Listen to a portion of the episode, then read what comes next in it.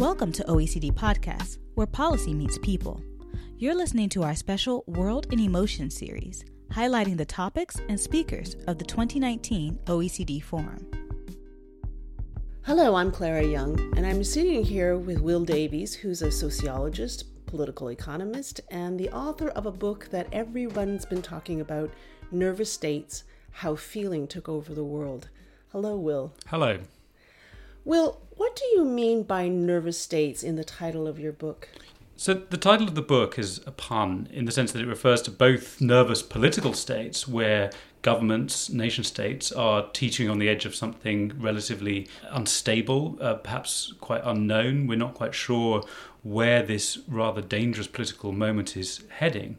But it also refers to nervous states in the more psychological sense of being uh, anxious, on edge, being over attuned to potential threats and uh, potential enemies. And I think what those two things have in common is that our culture, our democracies, and ultimately ourselves have grown increasingly uh, sensitive to change in the present to m- minute fluctuations in the news cycle, in the financial markets, and so on. And our capacity to produce more uh, dispassionate, objective, um, slower uh, representations of the world, uh, politically, economically, socially, has arguably gone into decline as our heightened awareness of everyday movements in the political environment has created a kind of jumpiness in our public and our private lives.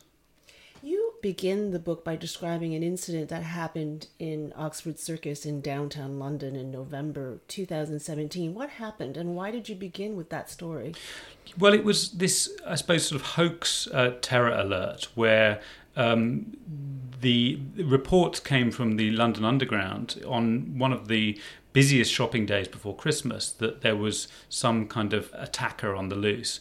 Um, and this created a kind of ripple effect through the crowds on the underground and through the streets around uh, Oxford Circus, which is a very busy shopping area of West London. Uh, and the effect through the crowd as people knocked into each other, as people began to panic and run, was to inflate the sense of fear and panic, uh, and also to create some quite sort of tangible, uh, visceral um, evidence there was actually something something going on. Uh, police arrived. Uh, they stormed Selfridges department store. There was then a, a, the pop star Olly Murs was inside Selfridges at the time, and he tweeted to over a million followers, "Everybody get out of Selfridges. There's a, a shooter on the loose. Um, there are police storming in, and so on." The BBC started providing rolling coverage. The newspapers were providing real-time news blogs as to what was going on, and of course there was huge amounts of smartphone footage of these crowds running, screaming, and so on. Now, at the end of all of this, it transpired that possibly someone had there'd been a small ruckus on the platform as the crowds got uh, too packed in. Someone might have pushed someone or something, but there was basically no original cause for this. Now, what interested me about that was lots of things. One was the sense of fear and of panic in crowd situations can take on a kind of life of its own that it moves through crowds very very rapidly that people when they're in situations of crowd situations they rely on instinct, they rely on all of their senses. They don't just rely on some idea of reason or a fact, but necessarily we, we have to rely on things that our feelings and our bodies are, are telling us. But also the way in which it said told us something I think about our, our media uh, environment nowadays, which is that it is we find out what is going on in our news um, environment today in real time. We don't wait until things have sort of unfolded and then been reported by journalists, as we were forced to in the age of analog broadcasting and, and print newspapers, we effectively become kind of coordinated as observers, and this becomes a kind of collective real time experience in quite an emotional sense where no one knows how the story ends as it's unfolding. And that's a very different type of media environment from what we operated within only 20, 25 years ago. And I think these various aspects of this event, including both the bodily aspect, the sense of fear, the role of the media and of social media in this, and ultimately, I think also the the fact that really the that you don't even need there to be a, a, a, a real cause for all of these sorts of things. uh, in some sense, summed up something about our present political and cultural moment. When you talk about sort of the body uh, reasserting itself in this kind of new, kind of real time, very fast knowledge, you you make the case that in Western societies we separated the mind from the body, going back to Descartes, and now because of that we have kind of two kinds of knowledge: the slow. Mm the objective rationality, uh, scientific reasoning from the Enlightenment, mm. and then this fast kind. Can you talk about the the bodily manifestation? Mm. I mean, I think that moment, I suppose before the Enlightenment really unfolded in the 18th century, you had this moment in the kind of the origins of the scientific revolution in the 17th century, where various philosophers um, and scholars and intellectual pioneers were interested in how the human mind could achieve a certain representation of the world. And there were those, such as Descartes, who believed that the mind is possessed of rational principles, which in some ways become manifest in mathematics and, and, geometry, where the fact that 2 plus 2 equals 4 is not in any way a matter of opinion, it's not a matter of perception, it is a, a form of certainty that the mind can grasp um, and which is given by God, as far as Descartes is concerned, um, and which no sensory feelings about the world really have very little to do with. Um, the, the way we encounter the world through our, through our bodies for Descartes is a matter of great uncertainty and of, of doubt and things sometimes we get misled by how things look and appear but rationality has a kind of concrete basis to it which is outside of, of time and space. It's not influenced by the vagaries of, of sentiment or emotion. Now that is a, a, basis for, for order and, and, for peace and that's one of the themes in my book as well is how that rationalist project was wedded to the search for peace in, in early modern Europe, particularly in the, the work of people like Thomas Hobbes. But imagine oneself in a different type of environment, such as that environment in Oxford Circus in November 2017.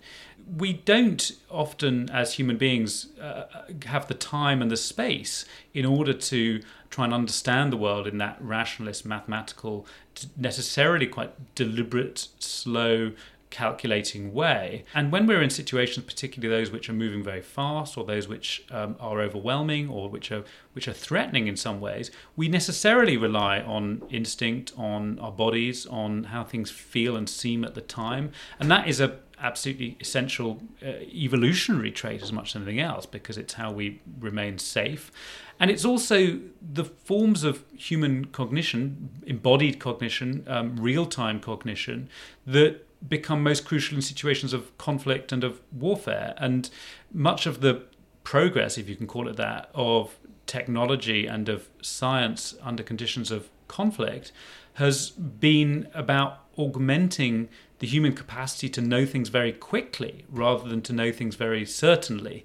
Um, and you think of the technologies of the computer and the internet or radar. I mean, these are technologies designed specifically to speed up and to allow for rapid decision making and to uh, maintain a real time, somewhat paranoid uh, sensory awareness of the world rather than to produce the most certain and stable representation of the world. So that's the sort of tension in the history of knowledge that I'm interested in in the book. And I suppose ultimately my argument is that that latter uh, quasi military tradition of cognition, which is real time and multisensory and embodied, has gradually, over the second half of the 20th century especially, usurped that more rationalist Cartesian tradition where knowledge is insulated from the hurly burly of everyday life.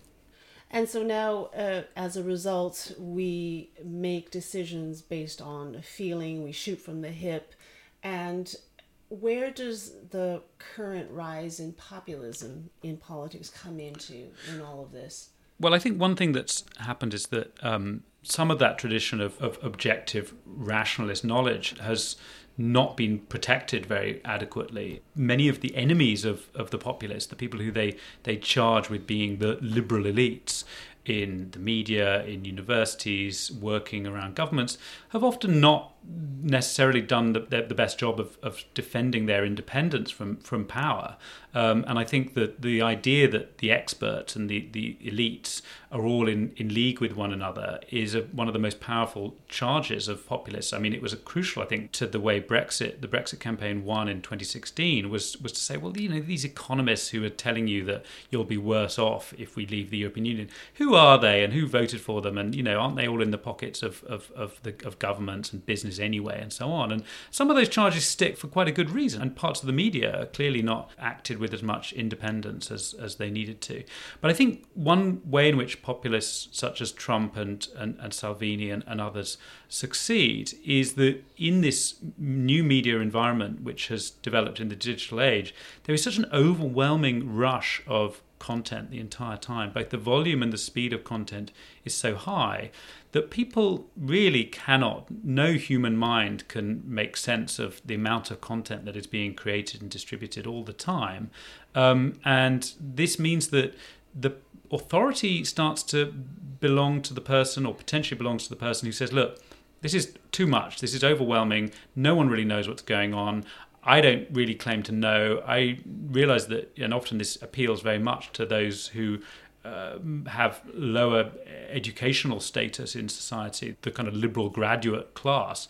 Um, therefore, follow me. Uh, we're the same. I will make you safe. And that by making you safe, then we don't need to know with any objective certainty what's going on because that is something which you can, you know, these all these liberal elites that that are they're claiming to do that, they haven't made you safe, they haven't recognized who you are, and maybe we don't need that type of objective knowledge in that tradition anyway. And maybe if they don't respect your view of the world, then who's to say that that they have the legitimacy anyway? You know, in a report that the OECD just published called Risks That Matter, there was a survey that was carried out last year asking 22,000 people in 21 OECD countries questions about their relationship with government.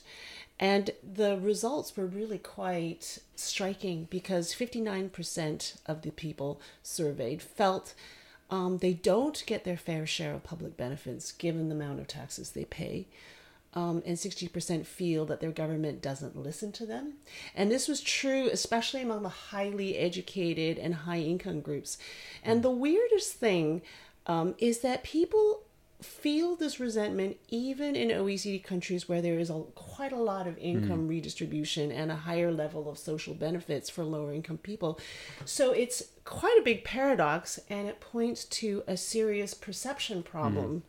Doesn't it? Yeah. Well, I think that this there's, there's probably always been a naivety. I think that. Um, I mean, part of my book deals with statistics, which is obviously a, something which is very important to the OECD. Is that we can gauge progress by counting things, uh, measuring things, seeking out averages, trends, um, uh, finding representative samples of things, and, and these sorts of things. And I think there's a naivety in believing that that can become a substitute for democracy, which I think was partly the, I suppose, one of the sort of during the kind of heyday of, of liberal globalization in the 90s, I think there was a sense that, that numbers can convey everything we need to know about the world, um, and that people will carry on voting for whichever party makes the GDP go up by the largest number. Um, now, of course, GDP as a as an indicator conceals all sorts of inequalities and injustices. I mean, just to take the United States as an example, we know thanks to the work of Thomas Piketty that 50% of Americans have had no increase in their real income since the late 1970s. I mean, this is an astonishing um, discovery that GDP indicators give no sense of. Uh, equally, unemployment. Britain currently has the lowest unemployment rate since the early 1970s, but this does nothing to capture all of the underemployment, the involuntary self-employment, the stagnating wages, the people who whose jobs got significantly worse after the 2008 crash, the productivity crisis that Britain faces, and yet the government carries on sort of celebrating this indicator, which I think starts to provoke people after a while. Now, in terms of the actual finding that you've just referred to, I think we do now know, thanks to psychological research rather than economic research, that perceptions of progress are relative rather than absolute or aggregative. So if someone was to say, well, actually, your real income is twice as high as it would have been in 1970 or something like that, that actually, what people uh, people's perceptions of welfare are to do with how I'm doing relative to others, how I'm doing relative to something in my own memory. Some, obviously, sometimes relative to some fantasy of how things once were or should be or might have been. And of course, it's difficult to deal with that. But we do now know from research on the psychology of inequality and, and moral psychology that people's sense of well-being is far more influenced by by status questions, and status is always a relative issue. And that feeling of resentment, although it's connected to the economy, it's not a direct re- reflection of the sorts of things that economists have believed it lies at the center of progress for the last 300 years. Let's talk about uh, then how people are feeling because of that. You talk in your book about the opiate crisis. Mm people are actually physically mm. feeling these uh, grievances. Yes, if you look at some of the ways in which Western liberal democracies have have been going wrong over the last, particularly over the last 10 years since the financial crisis, they do have this very uh, bodily uh, aspect and this existential aspect that you've got these rising um, death rates in particular um, regional uh, uh areas of, of the United States and of the UK. Britain now has a, a recently recorded a, a, falling life expectancy um, against all expectations. I mean, it's lots to do with cuts to social care for the elderly means that it's not necessarily a you know these are deaths that have come perhaps only sort of a few years earlier than they would have done otherwise but nevertheless statistically this represents regress and there are these regional disparities in places like France where uh, Le Pen voters tend to live in areas with with much lower life expectancy uh, with higher rates of morbidity and of physical pain. And I suppose I was interested in the extent to which maybe in some ways populism tests the kind of tidy assumption that we can intellectualize all of this, and that in some ways some of the, the feelings that have entered politics don't come via the mind or via rational calculations of welfare or of interest, all of those kind of uh, early Enlightenment hopes, but actually stem from the condition of being a human being whose body is falling apart or is closer to death than average or is uh, generating a higher level of pain than average. I mean, there was this interesting discovery that some very strong centers of the Trump vote in 2016 clustered around these areas of these so-called deaths of despair that uh, Case and Deaton discovered in their um, very influential work on that. And I think that one thing I wanted to try and do with the book was to bring the body back in and to, I suppose, jolt people out of this straightforward liberal sense that questions of politics could be easily um, restrained to the realms of um, uh, intellectualization and, and, and rational um, uh, evaluation and, and calculation. My last question is this Are there, besides the recognizing mm. of these mm. illnesses and these problems, uh, what are other remedies? You've mm. mentioned rule of law. Hmm. To provide um, I suppose, better outlets and better channels for some of this emotional mobilization. And I talk a bit about in the book of how an idea such as climate mobilization will ally themselves to a kind of expert led politics. The way in which um, expertise becomes allied to these forms of popular movement which have got existential questions at their heart. Extinction rebellion you know but this is a question of who will get to live. I mean how will they get to live? And these are sort of you know the, the bringing to the surface of these um, fundamental questions of humanity i think is almost unavoidable right now. Well thank you very much will. It's been a pleasure and thank you for listening to oecd podcasts i'm clara young Will Davies's book is called Nervous States How Feeling Took Over the World. Also, have a look at the OECD's Risks That Matter. Thank you for listening to OECD Podcasts. For more on this topic, you can join the debate on the Forum Network at www.oecd forum.org. To listen to more OECD podcasts, you can find us on Spotify, iTunes, Google Podcasts, and SoundCloud.com slash OECD.